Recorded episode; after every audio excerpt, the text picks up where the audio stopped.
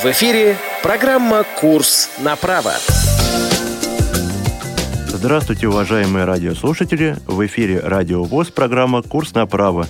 В студии Максим Карцев, звукорежиссер эфира Дарья Ефремова. А в гостях у нас сегодня доктор юридических наук, профессор, заслуженный деятель науки Российской Федерации, профессор Российского государственного социального университета Анна Максимовна Рабец. Здравствуйте, Анна Максимовна. Здравствуйте. Здравствуйте, уважаемые радиослушатели. И кандидат юридических наук, доцент кафедры гражданского права Московского государственного юридического университета имени Кутафина Надежда Николаевна Агафонова. Здравствуйте, Здравствуйте Надежда Николаевна. Этот выпуск мы записываем 31 августа 2017 года, и ссылки на нормативно-правовые акты, которые мы используем при подготовке к данному эфиру, а, будут приведены именно на эту дату. Свои вопросы, предложения и замечания относительно этого и других выпусков программы «Курс на право» присылайте нам на адрес электронной почты ya.ksrk.ru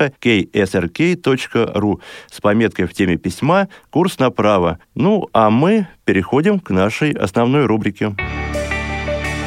Правовой ликбез. Итак, продолжим разговор о жилищном праве. И, Надежда Николаевна, первый вопрос у меня такой. Расскажите, пожалуйста, о тех правах и обязанностях, которыми обладают граждане, проживающие совместно с собственником в жилом помещении граждан, проживающих совместно с собственниками жилых помещений, чаще всего называют членами семьи. То есть это в основном это члены семьи. В редких случаях а, а, вот вместе с собственником проживают не члены семьи. Поэтому я все-таки буду употреблять а, словосочетание члены семьи. И здесь я хочу акцентировать внимание на очень важном моменте. Когда мы говорим о членах семьи собственника, то мы всегда имеем в виду а, тех лиц, которые не имеют доли в праве собственности. Вот как юрист я знаю на своем опыте, что очень часто люди, задавая вопросы, касающиеся права собственности, путают членов семьи собственника с сособственниками. Мы в конце прошлой передачи говорили о сособственниках, о тех сособственниках, которые имеют долю в праве собственности. Сейчас же мы говорим совсем об иных лицах. Мы говорим о собственниках и о членах семьи, которые доли долей в праве собственности не обладают. Этот момент очень важно иметь в виду. Права и обязанности членов семьи собственника урегулированы статьей 31 Жилищного кодекса, а также статьей 292 Гражданского кодекса. Но прежде всего надо сказать, кого закон относит к членам семьи собственника. Это прежде всего дети, родители – и супруг собственника. Именно а, вот дети, родители супруг собственника, а не супруги собственника. Вот этот момент важно иметь в виду. И еще а, необходимо сказать о том, что не любые дети, родители и супруг могут быть в данном случае признаны членами семьи, а только те, которые проживают в данном жилом помещении вместе с собственниками. О них мы будем говорить. Итак, еще кроме перечисленных, а, перечисленных очень близких родственников, к членам семьи собственника могут быть отнесены иные родственники, а, нетрудоспособные иждивенцы, а также в исключительных случаях иные лица, которые были вселены собственником в качестве членов семьи. Ну, может такая ситуация сложиться, что, э, скажем, племянница приехала на обучение, и вот собственник э, вселяет ее как член семьи, то есть вот ты будешь членом нашей семьи, э, оговаривают это. Конечно, э, закон не требует обязательно письменного соглашения о том, на каких условиях собственник вселяет э, нового члена семьи. Ну, конечно, идеальный вариант, что это будет в письменной форме, но просто мы не, не привыкли несколько наши родственные отношения соглашение оформлять письменно. Наш менталитет как-то это не вошло еще пока. Но, э, тем не менее, все-таки, если это письменное соглашение есть, то это хорошо. Если его нет, значит, придется пользоваться другими доказательствами в случае возникновения спора. Итак, значит, другие родственники, нетрудоспособные и иждивенцы, и другие лица, которых собственник вселил в качестве членов своей семьи, также являются таковыми. Но вот что касается в исключительных случаях иные лица, кого мы можем иметь в этом случае, ну, например, вот фактического супруга, когда брак не зарегистрирован, фактический супруг или супруга проживает вместе с собственником, мы можем относить их вот к этим иным лицам, которых собственник вселяет в качестве членов семьи. Итак, а какие у них права? у них права э, на пользование этим жилым помещением такие же, как у собственника, если иное не предусмотрено соглашением при вселении. Например, э, собственник вселяет э, какого-то родственника, и он оговаривает, что ты пользуешься только вот этой комнатой, но не и остальными тремя. И тогда, э, тогда, конечно, желательно, чтобы это было все-таки письменное соглашение. Вот. Если особые условия оговорены, значит, соответственно, член семьи пользуется согласно этим особым условиям. Ну, такое бывает, скажем, редко, конечно. А по общему правилу члены семьи пользуются всеми правами, связанными с пользованием жилым помещением, такими же правами, как и собственник. Ну и дееспособные, совершеннолетние члены семьи несут солидарную ответственность, связанную с пользованием этим жилым помещением. Здесь, конечно, речь идет об оплате всех необходимых платежей, об оплате коммунальных услуг, оплате расходов на содержание общего имущества многоквартирного дома. Вот все эти платежи, в них э, также участвуют совершеннолетние дееспособные члены семьи. Самый сложный, тяжелый, можно сказать, вопрос – это о том, какова же судьба, жилищная судьба членов семьи, когда прекращены семейные отношения с собственником. А по общему правилу, как нам говорит статья 31, при прекращении семейных отношений с собственником члены семьи не сохраняют, не сохраняют право пользования жилым помещением. Соответственно, они должны быть выселены, ну, выселятся добровольно или будут выселены из этого жилого помещения. Ну, что значит прекращение э, семейных отношений? С супругами там э, все понятно. Там все-таки необходимо расторжение брака. Практика Верховного суда идет по этому пути. В обзоре судебной практики говорится об этом, что если брак не расторгнут, то суд не признает э, другого супруга бывшим членом семьи. Он признает его членом семьи, и поэтому выселять не будет. Вот. Что касается э, других членов семьи, например, повзрослевшие дети, то с ними тоже может быть прекращено семейное отношение, но здесь это может подтверждаться другими доказательствами. Например, э, ссора, конфликтные отношения собственника с повзрослевшей дочерью или сыном. То, что они перестали вести общее хозяйство, перестали вместе питаться, перестали вместе нести другие расходы и так далее. Вот это тоже будет свидетельствовать о прекращении семейных отношений. Итак, члены семьи, прекратившие семейные отношения с собственником, теперь мы их будем называть бывшими членами семьи, они не сохраняют право пользования данным жилым помещением и могут быть судом выселены из данного жилого помещения. Если у бывшего члена семьи есть большие сложности с обеспечением себя другим жилым помещением, скажем, у него отсутствуют соответствующие средства, у него нет другого жилого помещения, то суд может отсрочить выселение, например, на год, с тем, чтобы по истечении года все-таки этот бывший член семьи выселился из данного жилого помещения. Но вот у нас в советское время практически не было такого, когда э, людей выселяли без предоставления других жилых помещений. Ну, только, конечно, совсем, может, горьких пьяниц только. Ну, вообще, даже и в этом случае общество не поддерживало закон в этом плане. Но сейчас ситуация изменилась. Сейчас могут быть э, лица выселены без предоставления другого жилого помещения. Но здесь надо же еще и учитывать интересы собственника. Если вот слушатели сейчас не согласны с этим положением, пусть они себя представят в положении собственника. Ну и, скажем, вот э, живут они с сестрой, одна сестра собственника, а другая сестра просто живет как член семьи. Ну и возникли конфликтные отношения с сестрой не собственником. Ну и как собственнику быть тогда? Если он не имеет права выселить этого члена семьи, который стал бывшим, то получается, что его собственность становится иллюзорной, он, в общем, не может полноценно пользоваться своим жилым помещением. Поэтому здесь сталкиваются интересы, полярные интересы членов семьи, интересы а еще собственника. при расторжении брака. А? При расторжении брака еще нагляднее. Ну, там как-то все очевидно. Захочет, там, там более очевидна эта ситуация при расторжении брака, она более очевидная для Очевидно? суда. Она для суда для больше. Для суда только очевидна. Да, для а суда, она, да? для суда она более очевидна. А для, э, ну, в смысле выселения, да, куда это на улицу выселять, да? Или, скажем, вот живут они в Москве, выселять ее во Владивосток, да, потому что она жила раньше во Владивостоке.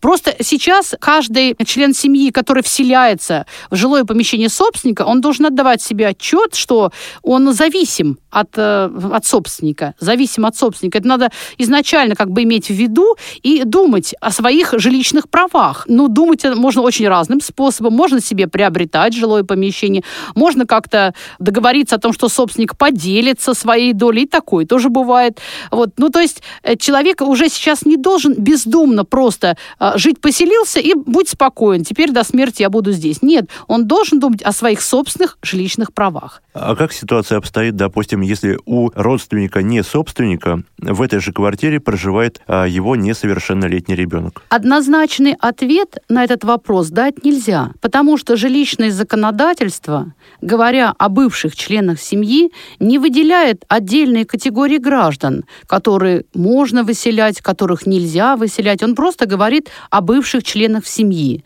Решение данного вопроса отдано на усмотрение суда. А, суд, вынося подобные решения, конечно, будет руководствоваться постановлением Пленума Верховного суда от 2 июля 2009 года номер 14. В этом постановлении в пунктах с 11 по 19 как раз говорится о членах семьи, о бывших членах семьи. И э, в нем подробно говорится о том, кто может признаваться членами семьи. И вот там, да, там конкретно говорится о том, что несовершеннолетние дети члена семьи собственника или иждивенцы члена семьи собственника, они признаются членами семьи собственника. И поскольку они признаются членами семьи, то суд, если будет решать вопрос об их выселении, он, конечно, э, самым тщательным образом рассмотрит вопрос о том, а действительно ли они утратили право пользования, в смысле стали бывшими членами семьи. Не создана ли эта ситуация искусственно собственником? И мы можем предположить, что суд откажет собственнику в иске о выселении, но можем также предположить и другое решение. Почему это может быть оправдано? Потому что у собственника нет юридических обязанностей перед детьми, которые не являются своими детьми, перед э, детьми бывшей жены, потому что у него э, обязанности только перед детьми, которые являются ему родными. Там детей он обязан обеспечить жилым помещением в том числе, и поэтому расторжение брака не является основанием для утраты права пользования жилым помещением для детей этого собственника. Ну, конечно, совсем иная ситуация для других. Но это очень можно легко себе представить. Если мужчина вселил женщину с ребенком или женщина вселила мужчину с ребенком, являясь собственником, но потом их отношения стали конфликтными, и э, их брак расторгнут, или э, брака не было вообще, то надо себе представить положение собственника. Как же ему дальше создавать новую семью?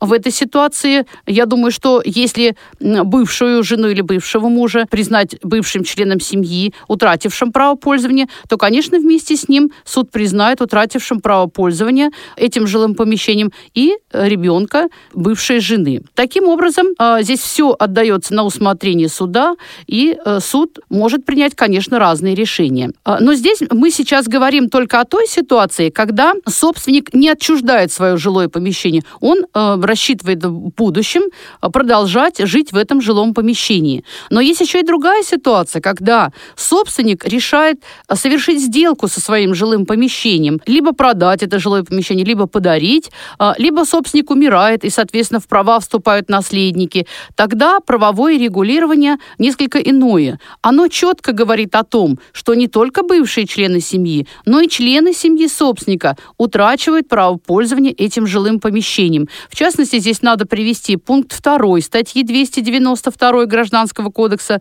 который говорит о том, что переход права собственности на жилое помещение является основанием прекращения права пользования этим жилым помещением членов семьи собственника. Как же здесь гарантируются права несовершеннолетних детей или других нетрудоспособных лиц собственника. В пункте 4 статьи 31 Жилищного кодекса говорится о том, что суд вправе обязать собственника обеспечить другим жилым помещением тех лиц, в отношении которых он уплачивает алименты. Конечно, это прежде всего несовершеннолетние дети, но здесь может быть даже нетрудоспособный супруг и нетрудоспособные родители. И в этом случае собственник, продавая или даря свое жилое помещение, должен приобрести или иным образом предоставить этим лицам другое жилое помещение. Таким образом, они э, будут обеспечены крышей над головой. Но это, конечно, касается только тех лиц, в отношении которых, как я уже сказала, собственник является алиментообязанным. А вопрос о том, кто является алиментообязанным, этот вопрос решает семейное законодательство. Конечно, никаких обязанностей у него нет в отношении тех, которые не являются его собственными детьми, его собственными иждивенцами. А здесь надо еще привести пункт 4 статьи 292 Гражданского кодекса. Согласно этой норме, при отчуждении жилого помещения собственником, если в этом жилом помещении проживают лица, находящиеся под опекой, попечительством или несовершеннолетние дети, э, лишившиеся родительского попечения, о чем знают органы опеки и попечительства, то отчуждение такого жилого помещения должно происходить с согласия органов опеки и попечительства. Мы здесь видим, что здесь говорится даже не о всех детях собственника, а говорится только о тех, которые находятся под опекой, попечительством, либо остались без родительского попечения, о чем э, знают органы опеки и попечительства. О чем это говорит? Это говорит о том, что наш закон предполагает добросовестность родителей при отчуждении жилого помещения. Поэтому он защищает только определенную категорию граждан. Но Конституционным судом принято постановление от 8 июня 2010 года, номер 13П. Там рассматривалась такая ситуация, когда отец продал жилое помещение и нарушил права своей дочери. Она не была лишена родительского попечения, не была под опекой попечительством, тем не менее ее права были ущемлены. И Конституционный суд, рассматривая соответствие Конституции пункта 4 статьи 292 сказал о том, что в той части, в которой пункт 4 статьи 292 не защищает права детей, в этой части этот пункт противоречит Конституции. О чем это говорит? Это говорит о том, что хотя сейчас и не требуется во всех случаях получать согласие органов опеки и попечительства на отчуждение жилого помещения, в которых проживают несовершеннолетние дети, но если случится так в дальнейшем, что окажутся их права ущемленными, то можно инициировать в суде дело о признании данной сделки недействительной. Конечно, это создает какую-то неуверенность в нашем обороте недвижимости, и особенно это касается покупателей жилых помещений. Когда жилые помещения покупаются, то, конечно, покупатели хотят, чтобы их права были гарантированы. А если там проживали несовершеннолетние дети, если в дальнейшем окажется, что права детей ущемлены, и эту сделку могут признать недействительной, то для покупателей это очень нежелательные последствия.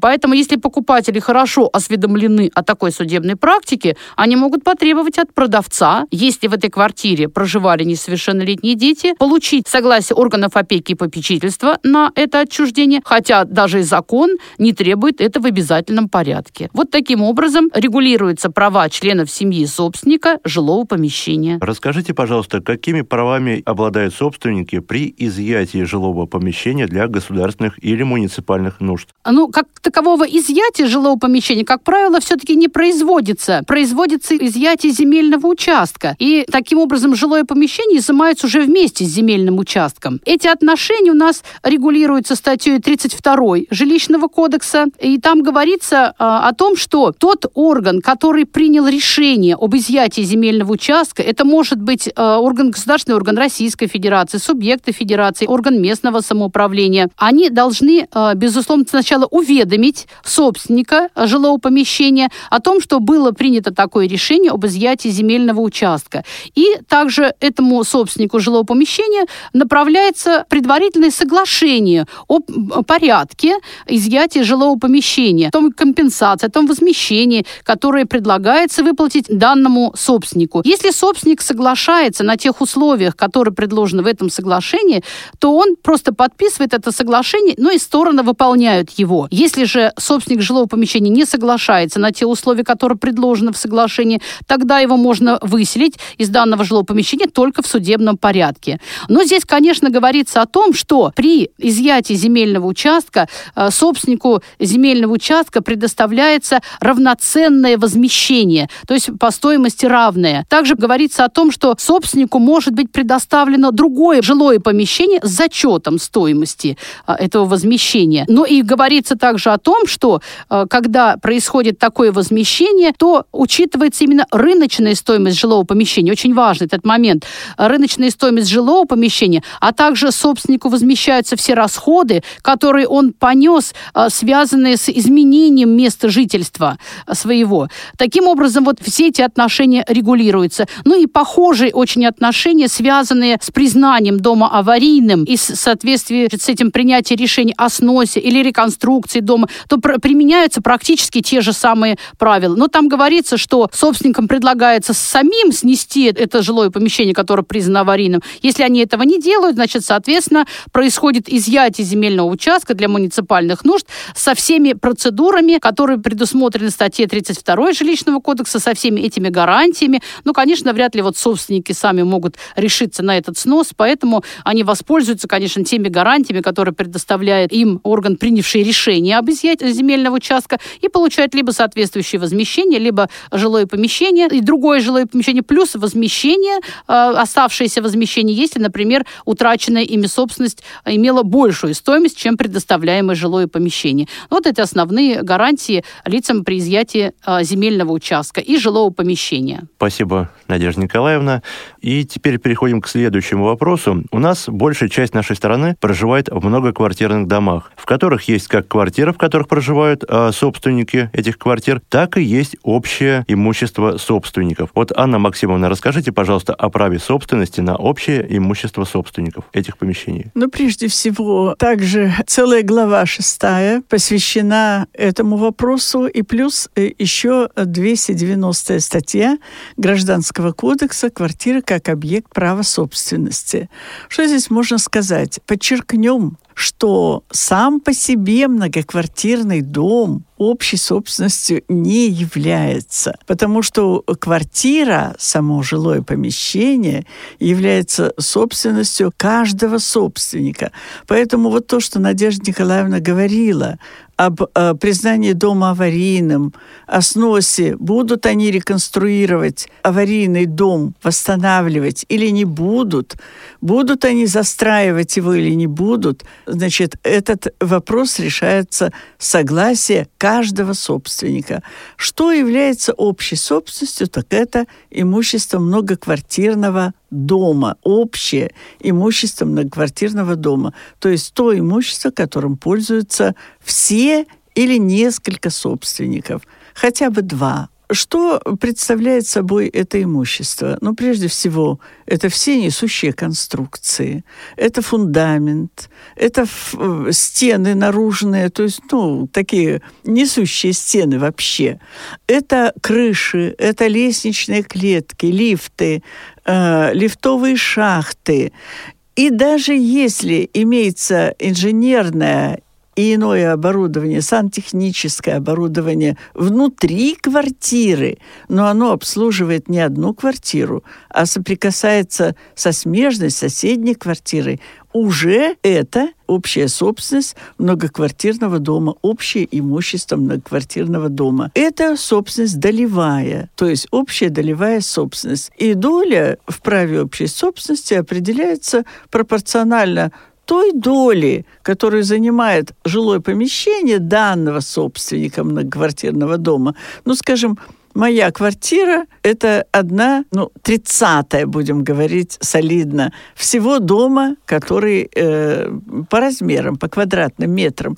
Значит, у меня есть имущество многоквартирного дома одна тридцатая. Значит, я в этой, так сказать, сумме, в, этой, в этих рамках несу общие расходы на содержание многоквартирного дома.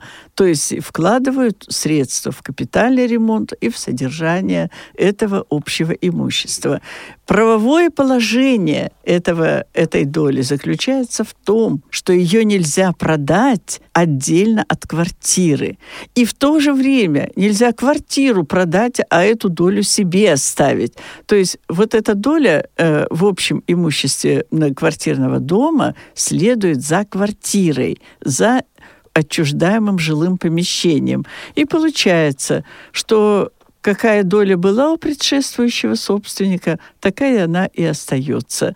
И, э, например, бывают такие исключения, что если собственник, какой-то собственник не может пользоваться своим жилым помещением надлежащим образом, потому что он ограничен вот каким-то имуществом многоквартирного дома, он тогда может объединить. То есть отхватить как бы часть имущества вот этого многоквартирного дома, так сказать, увеличить долю себе вынужденно, потому что получается, что иначе он э, вообще не будет пользоваться как следует своим жилым помещением. Это вот, например, двери в карманах, в отсеках. Вот э, как быть в том случае, если, скажем, его загораживают часть коридора, и он не может как следует этим коридором пользоваться?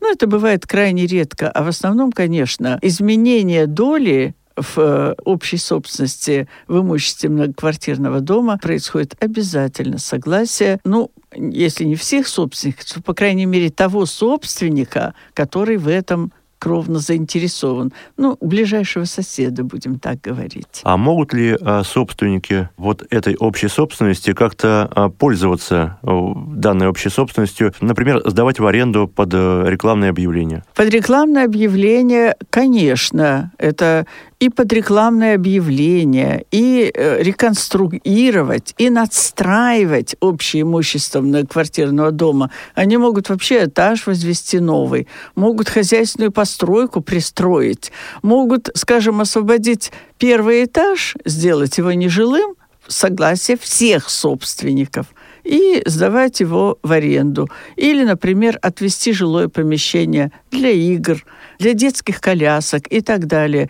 И рекламные конструкции около дома, непосредственно на том земельном участке, где находится дом, и на самом доме, и внутри дома. Это все как раз э, подходит вот к общему имуществу квартирного дома, на что э, необходимо получить согласие всех собственников, конечно. Ну и, соответственно, содержание тоже э, Содержание, да. Содержание, дело в том, что мы содержим держим общее имущество квартирного дома на свои средства. Угу. Иногда только при капитальном ремонте нам помогает государство или муниципальное образование путем предоставления государственной и муниципальной поддержки из бюджета. Так? Но э, в основном, конечно, фонд капитального ремонта может быть, мы об этом когда-нибудь поговорим еще в других передачах. Фонд капитального ремонта мы, собственники, формируем сами. Надежда Николаевна, расскажите, пожалуйста, о праве собственности на общее имущество собственников комнат в коммунальной квартире. Право собственности на общее имущество в коммунальной квартире очень похоже на право собственности на общее имущество в многоквартирном доме. Там тоже общее имущество коммунальной квартиры принадлежит собственникам э, комнат на праве общей долевой собственности. И размер этой доли определяется площадью этой комнаты. Таким образом, если вот э, две комнаты 18 18,9, 18 квадратных метров одна комната, 9 квадратных метров другая комната, то, соответственно, вот две трети права собственности на общее имущество коммунальной квартиры принадлежит собственнику большей комнаты, и одна треть, соответственно, одной.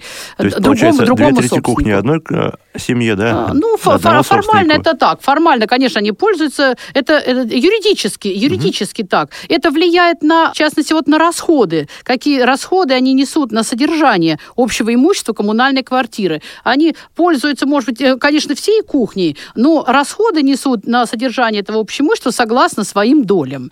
И тут так же, как и с общим имуществом в многоквартирном доме, нельзя отдельно совершить отчуждение общего имущества в коммунальной квартире. Нельзя продать эту долю отдельно от комнаты. Ее продать можно только вместе с комнатой. То есть судьба общего имущества в коммунальной квартире следует судьбе комнаты. И поэтому она продается, отчуждается и приобретается э, вместе с комнатой. И именно в той доле, в которой она была у предыдущего собственника, она переходит и новому собственнику.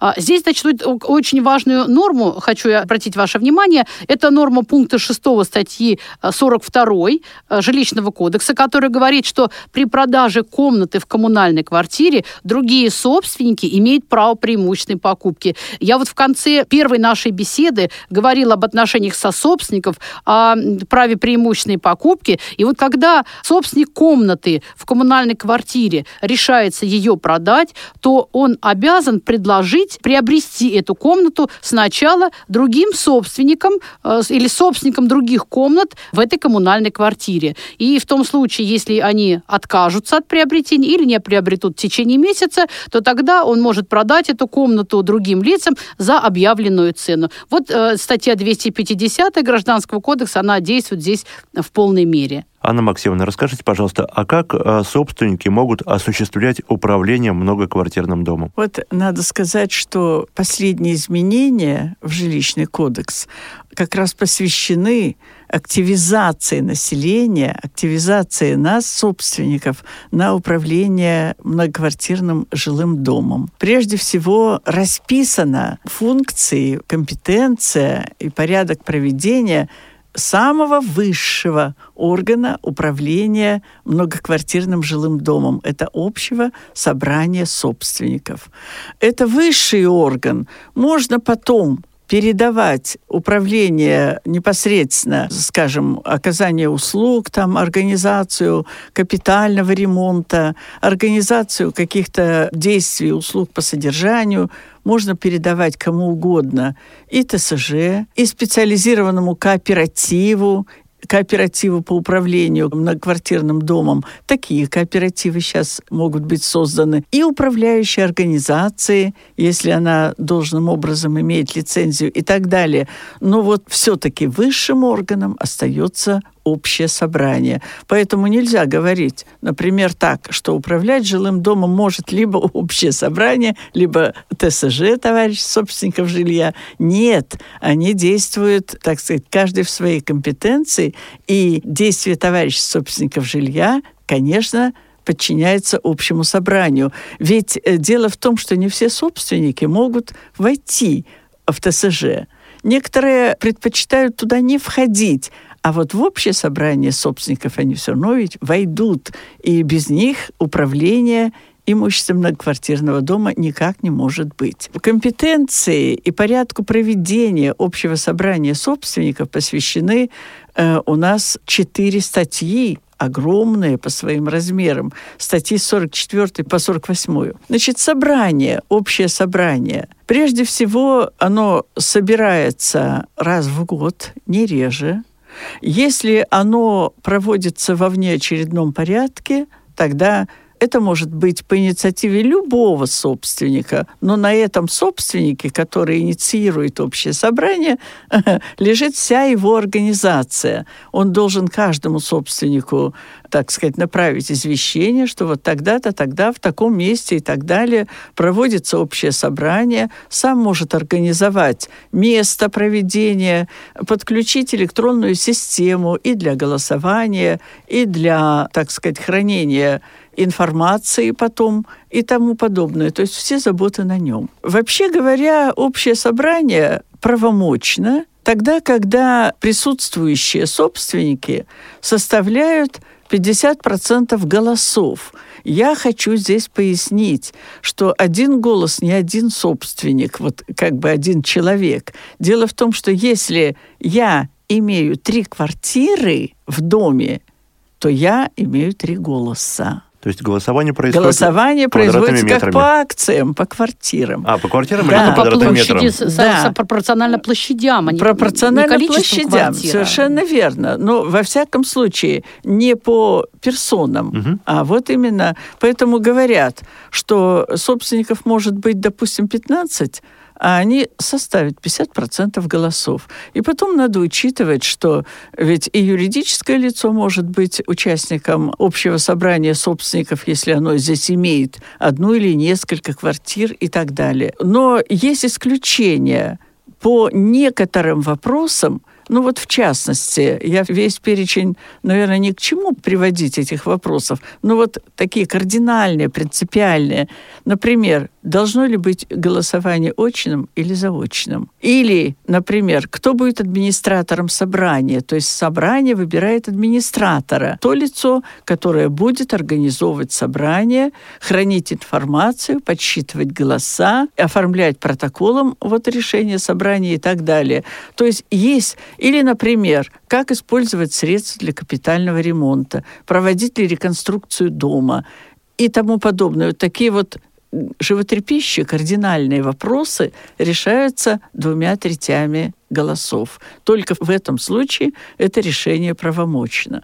Ну и очень много написано по поводу того, как организовать заочное голосование, как организовать голосование электронное по электронной системе и тому подобное. Я хочу обратить внимание на один, как мне кажется, очень важный вопрос. Вообще решение общего собрания можно обжаловать в суд в том числе и вот этого общего собрания собственников многоквартирного дома. Однако, и это общая тенденция корпоративного права сейчас, однако обжаловать может, во-первых, тот, кто либо не участвовал в голосовании, вообще в проведении собрания, либо голосовал против. Только эти лица могут обжаловать э, решение общего собрания.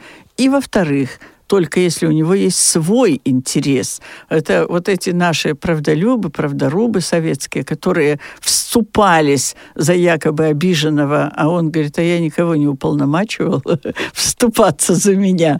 Вот в настоящее время очертили во всем корпоративном праве, и в том числе по общему собранию собственников многоквартирного дома. Если ты жалуешься на решение общего собрания, покажи, в чем нарушение, как пострадали стали твои собственные интересы. Ну, я бы сказала так, вот когда говорят не участвовал в собрании или в голосовании, например, так, голосовал против, это ясно, но не участвовал, можно так засаботировать. То есть ты не участвовал, хотя был извещен. Вот я бы, например, будь моя воля, в законе бы написала, если он без уважительных причин не принимал участие в голосовании или в проведении собрания, либо голосовал против. А то так он никогда не будет ходить на собрание – и будет все время обжаловать решение.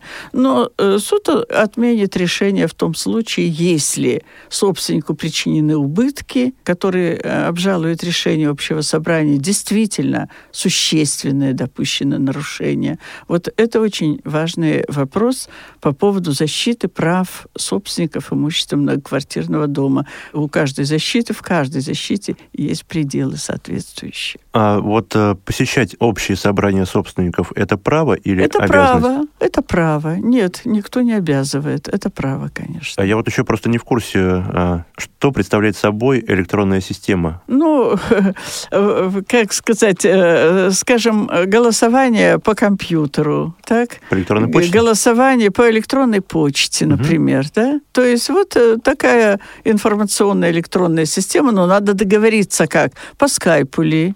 По электронной почте ли... Или на сайт выходить. Или, может быть, на сайт выходить и так далее. То есть надо еще договориться и принять решение, какой будет эта информационная система, система проведения собраний, хранения протоколов и система голосования. Это конечно. очень важно сейчас, потому что конечно. актуальный вопрос э, связан с тем, что очень трудно собрать жильцов. И очень часто собрание э, не проводится, потому что ну, неправомочно. Не приходят жильцы а, на собрание, э, даже не только те, которые работают, но даже пенсионеры. Просто у нас еще не сложилось вот такого правосознания, что мы все-таки должны управлять да, своим мы все ждем, может, кто-нибудь за да. нас А потому что в советское время никогда мы этим вопросом Э, не были обеспокоены. То есть кто-то за нас управлял. Поэтому э, вот надо еще привыкнуть к этому. У нас правосознание должно созреть до такого, чтобы мы понимали, что мы, хоть и право нас участвовать в собрании, это именно право, но управлять домом все-таки мы обязаны. И поэтому получается, что право обязанность посещать собрание ну, и участвовать. Нет, ну зачем? Не, нельзя, например, если это право обязанность, значит, надо действительно установить какие-то неблагоприятные последствия неисполнения этой обязанности. Нет таких в законе неблагоприятных последствий. Единственное, к чему, так сказать, как вышел из этого положения законодатель, это подробнейшим образом расписал пошагово, как проводить такие собрания. То есть, опять-таки, нам предложил юридическую технологию. Ну, последствием можно назвать то, что те, кто не присутствует на собрании, они обязаны исполнять решение с этого собрания. Но исполнять-то они будут. И с них никто не снимает эту обязанность. Они общие расходы будут нести, да, только и всего. Они, они не обсуждали этот вопрос, но, тем не менее, решение собрания на них распространяется. А, да, но у них открывается, как я говорила, право подавать жалобы иногда Ну, этим правом, во-первых, мало кто э, пользуется, а во-вторых, должны же быть законные основания к тому, чтобы этим правом воспользоваться. Если вот человек не согласен с теми расходами, которые на него возлагаются, значит, он должен обосновать. Но почему... нервы потреплет всем остальным собственникам. Ну, наверное, в другой раз тогда придет на собрание. Еще очень, почему очень важно электронное голосование и заочная форма, потому что даже если собрание собирается, еще есть такая проблема, что там какой крик, так скажем, а, получается, то есть не получается конструктивного решения. Все кричат, никто друг друга не слышит. Но я вот из опыта знаю людей, которые делятся опытом, а, которые активно принимают участие в управлении э, многоквартирным домом. И вот о, о тех проблемах основных они говорят. Во-первых, собрание трудно собрать, а во-вторых, если даже оно собирается, то договориться о чем-то очень трудно, Нет, потому что не за... привыкли еще слушать друг друга. Потом заочное голосование тем хорошо, что ты вчитаешься вот э, вдумаешься сначала, прежде чем принимать решение, так сказать, не с толпой ты примешь решение, а сам по себе наедине. Ну да, так здесь что... более, меньше эмоциональной да, составляющей.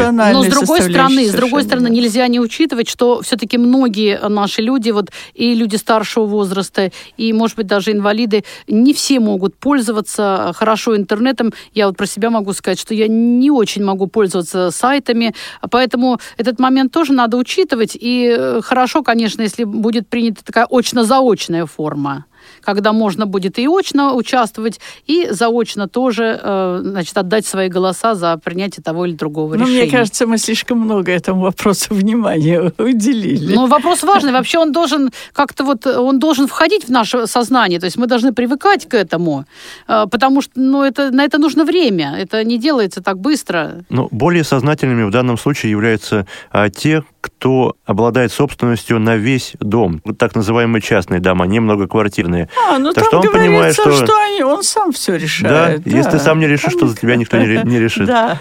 Но на, нам, жить, нам жить вместе, наша судьба жить вместе, нам надо учиться жить вместе и воспитывать себя вот в этом духе.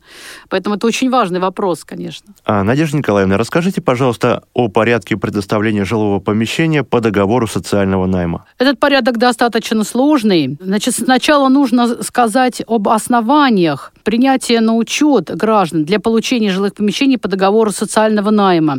Статья 51 Жилищного кодекса перечисляет те основания, при наличии хотя бы одной из оснований гражданин мог быть признан нуждающимся в жилых помещениях. Вот сейчас это говорится именно так. Раньше говорилось нуждающихся в улучшении жилищных условий, сейчас говорится нуждающихся в жилых помещениях. И там предусмотрены такие основания, как отсутствие вообще жилого помещения, на праве собственности, а, отсутствие отсутствие права пользования каким-либо а, другим жилым помещением. То есть отсутствие вообще жилой площади у данного человека, а, это является одним из оснований. Дальше, если у человека имеется жилое помещение, но оно признано непригодным а, для проживания, также основанием для признания гражданина нуждающимся в жилых помещениях является обеспеченность жилой площадью менее учетной нормы. Вот есть такое понятие учетная норма. Это та часть жилого помещения, приходящееся на каждого проживающего, если обеспеченность жилой площади у граждан меньше этой учетной нормы, значит, граждане признаются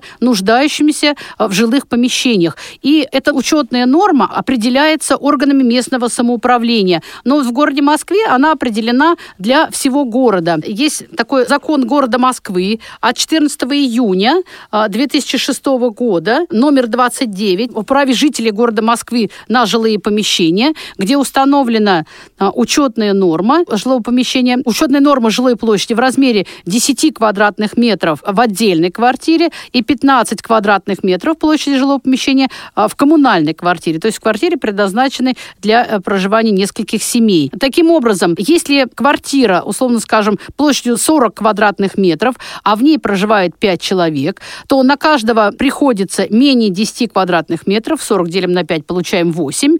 Это семья будет признана нуждающейся в жилых помещениях. Ну и, соответственно, таким же образом подсчет производится, если речь идет о коммунальной квартире. Там на каждого человека должно приходиться, значит, если приходится менее 15 квадратных метров, также эта семья может быть признана нуждающихся в жилых помещениях. То есть 51 ну, еще основание там предусмотрено, когда э, в квартире проживает несколько семей, и в составе этих семей имеются люди, страдающие тяжелыми формами заболеваний, э, с которыми невозможно совместное проживание. Такой перечень таких заболеваний устанавливает правительство Российской Федерации. Вот эти основания предусмотрены жилищным кодексом.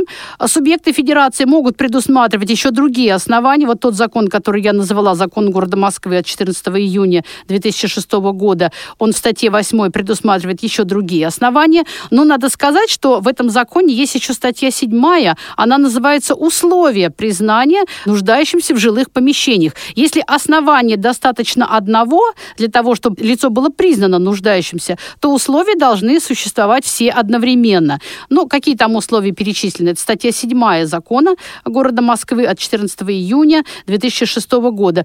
Там э, гражданин должен быть гражданином Российской Федерации, э, лицо, желающее быть признанным нуждающимся, должно написать заявление. И также вот еще такие условия, которые э, в свое время были спорными, оспаривались, даже был предметом рассмотрения Верховного суда. Это проживание в городе Москве в общей сложности не менее 10 лет по месту жительства. И также еще, если этот гражданин за последние 5 лет не совершал никаких сделок, которые ухудшают его жилищные условия. Еще там несколько условий, ну, в общем-то, эти четыре условия основные. То есть условия должны все присутствовать, а основание должно быть хотя бы одно. И вот если установлено основание, установлено условие, значит, гражданин может быть признан нуждающимся в жилых помещениях, но здесь очень важно... Еще он вот, должен быть Вот я как раз об этом да. сейчас и хочу сказать. Как раз об этом хочу сказать. Если э, гражданин не относится к какой-то особой категории лиц, которым может быть предоставлено помещение, жилое помещение по договору социального найма, то э, нуждающимся в жилых помещениях, то есть и поставленным быть на очередь, может только лицо, признанное малоимущим. То есть сначала устанавливаются основания для признания нуждающимся, а затем уже рассматривается вопрос о признании лица малоимущим. Статья 49 Жилищного кодекса обозначает самые общие правила, по которым лицо признается малоимущим, а субъекты федерации, даже муниципальное образование принимают по этому вопросу свои нормативные акты. Вот у нас в Москве, значит, существует закон такой, закон города Москвы о признании жителей города Москвы малоимущими в целях постановки их на учет в качестве нуждающихся в жилых помещениях от 25 января 2006 года номер 7. Там более подробно расписана эта ситуация. Какие общие а, правила признания малоимущим? Значит, правила такие. Подсчитывается, может ли данная семья, то есть достаточно ли имущественная обеспеченность данной семьи, чтобы она могла приобрести жилое помещение, необходимое для данной семьи. Как определяется имущественная обеспеченность? Она, здесь два, два обстоятельства, два слагаемых. А, во-первых, э, учитывается доход семьи, но берется средний доход каждого члена семьи за последние два года. Значит, складывается ежемесячный доход всех членов семьи, затем умножается он на 12, то есть получается годовой доход семьи, затем он умножается на приблизительное время ожидания, то есть сколько они ждали бы а, квартиры для предоставления ну, по договору социального найма. В городе Москве определенно этот период времени, говорится, не менее 20 лет. Фактически он, конечно, практически не бывает менее 20 лет, а часто бывает и больше 20 лет, но для подсчета используется вот 20 лет. Значит, соответственно, годовой доход семьи умножается на 20. Это одна часть. Дальше учитывается стоимость имущества, принадлежащей данной семье, то есть членам данной семьи, подлежащей налогообложению. Но здесь не учитывается стоимость жилых помещений, которые у них есть. Почему стоимость жилых помещений не учитывается? Потому что она будет учитываться при предоставлении уже, при предоставлении жилого помещения по договору социального найма, она будет учитываться, поэтому в стоимость она не входит. Ну и когда э, берется вот доход семьи за 20 лет, здесь также вычитается, вычитается ежемесячно необходимый прожиточный минимум. Но потому что нельзя учитывать, весь э, семейный доход не может идти на покупку жилья. Люди же должны питаться и одеваться. Поэтому, когда учитывается доход семьи, из него вычитается, безусловно, э, необходимый прожиточный минимум. И вот два слагаемых, доход семьи и стоимость имущества, налогооблагаемая стоимость имущества, они складываются. Вот эта вот величина, она должна быть меньше стоимости жилого помещения, которое необходимо приобрести для данной семьи. Вот если получится так, что действительно имущественная обеспеченность меньше стоимости предполагаемого жилого помещения, тогда семья признается малоимущей, и она имеет э, возможность а, стать нуждающейся в жилых помещениях. Предоставление жилых помещений по договору социального найма происходит в порядке очередности, и датой постановки на учет нуждающихся считается датой подачи заявлений. Но обычно заявление подается со всеми уже документами, когда все обстоятельства уже проверены, э, и тогда, значит, это дата подачи заявления. В порядке очередности жилое помещение предоставляется по договору социального найма по норме предоставления. Норма предоставления тоже определяется органами местного самоуправления. В городе Москве она тоже определена э, для, для всего города. Определена она в том же законе, который я уже называла, от 14 июня 2006 года. И норма предоставления равна 18 квадратным метрам по городу Москвы. То есть предоставляется не менее 18 квадратных метров на человека. Но там предусматриваются еще случаи, когда если одному человеку предоставляется жилая площадь, конечно, не может быть такой квартиры площадью 18 квадратных метров, поэтому допустимо ему предоставлять жилую площадь, конечно, больше 18 квадратных метров, ну, скажем, не более 36 квадратных метров. Ну и вот, то, то есть некоторое преувеличение предусмотрено, но менее 18 квадратных метров предоставления жилого помещения по договору социального найма не допускается. Жилое помещение по договору социального найма предоставляется по решению исполнительного органа, но в Москве это, как правило, решение префекта, но, конечно, предварительно, предварительно выносится решение жилищной комиссии о том, что данной семье предоставляется жилое помещение по договору социального найма, утверждается оно решением префекта, и тогда на основе этого решения уже заключается договор социального найма. Вот такой длинный, я очень коротко рассказала, но это очень длинный порядок, трудный очень порядок получения жилого помещения по договору социального найма. Но поскольку сейчас у нас приватизация бессрочная, то, конечно, те семьи, которые желают, получив жилое помещение по договору социального найма, они стараются его сразу приватизировать. Ну, э, есть те, которые не желают приватизировать по известным им причинам, вот, но те, кто желает, всегда это могут сделать, поэтому, конечно, это вот благо очень серьезное. Угу. А вот э, жители других регионов где могут узнать о норме жилой площади? Ну вот в справочно-правовой системе. Там же есть у нас э, правовая система регион, и по каждому региону есть такие нормативные акты. Э, вот мы на семинарах со студентами обсуждаем этот вопрос, они находят нормативные акты субъекта федерации, и, соответственно, вот эти нормы все там написаны. Но если человек не может этими системами пользоваться, можно в своем муниципалитете, в своем органах местного самоуправления всегда можно узнать, там всегда всегда скажут, жилищные инспекции всегда скажут те нормы, которые э, существуют в данном субъекте федерации или даже в данном муниципальном районе, потому что это могут и органы местного самоуправления принимать такое решение. В органах местного самоуправления. Ясно. А, итак, очередной выпуск нашей программы подходит к концу, однако еще много вопросов, посвященных жилищному праву, нам необходимо разобрать. И я надеюсь, что мы в следующих выпусках обязательно продолжим разговором о жилищном праве. А мне остается напомнить, что в гостях у нас сегодня сегодня были доктор юридических наук, профессор, заслуженный деятель науки Российской Федерации, профессор Российского государственного социального университета Анна Максимовна Рабец и кандидат юридических наук, доцент кафедры гражданского права Московского государственного юридического университета имени Кутафина Надежда Николаевна Агафонова. Звукорежиссер сегодняшнего эфира Дарья Ефремова. Программу провел Максим Карцев. До свидания, до новых встреч. Программа «Курс на право».